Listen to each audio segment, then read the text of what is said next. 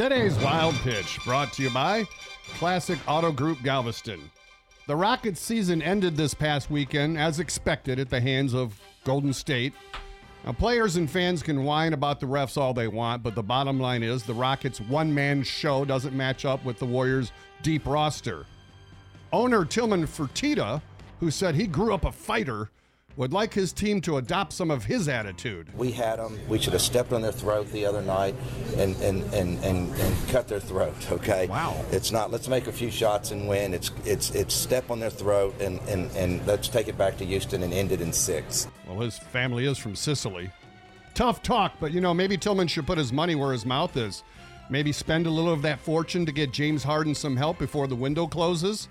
If he's a fighter, he needs to fight through that luxury tax. That's today's wild pitch.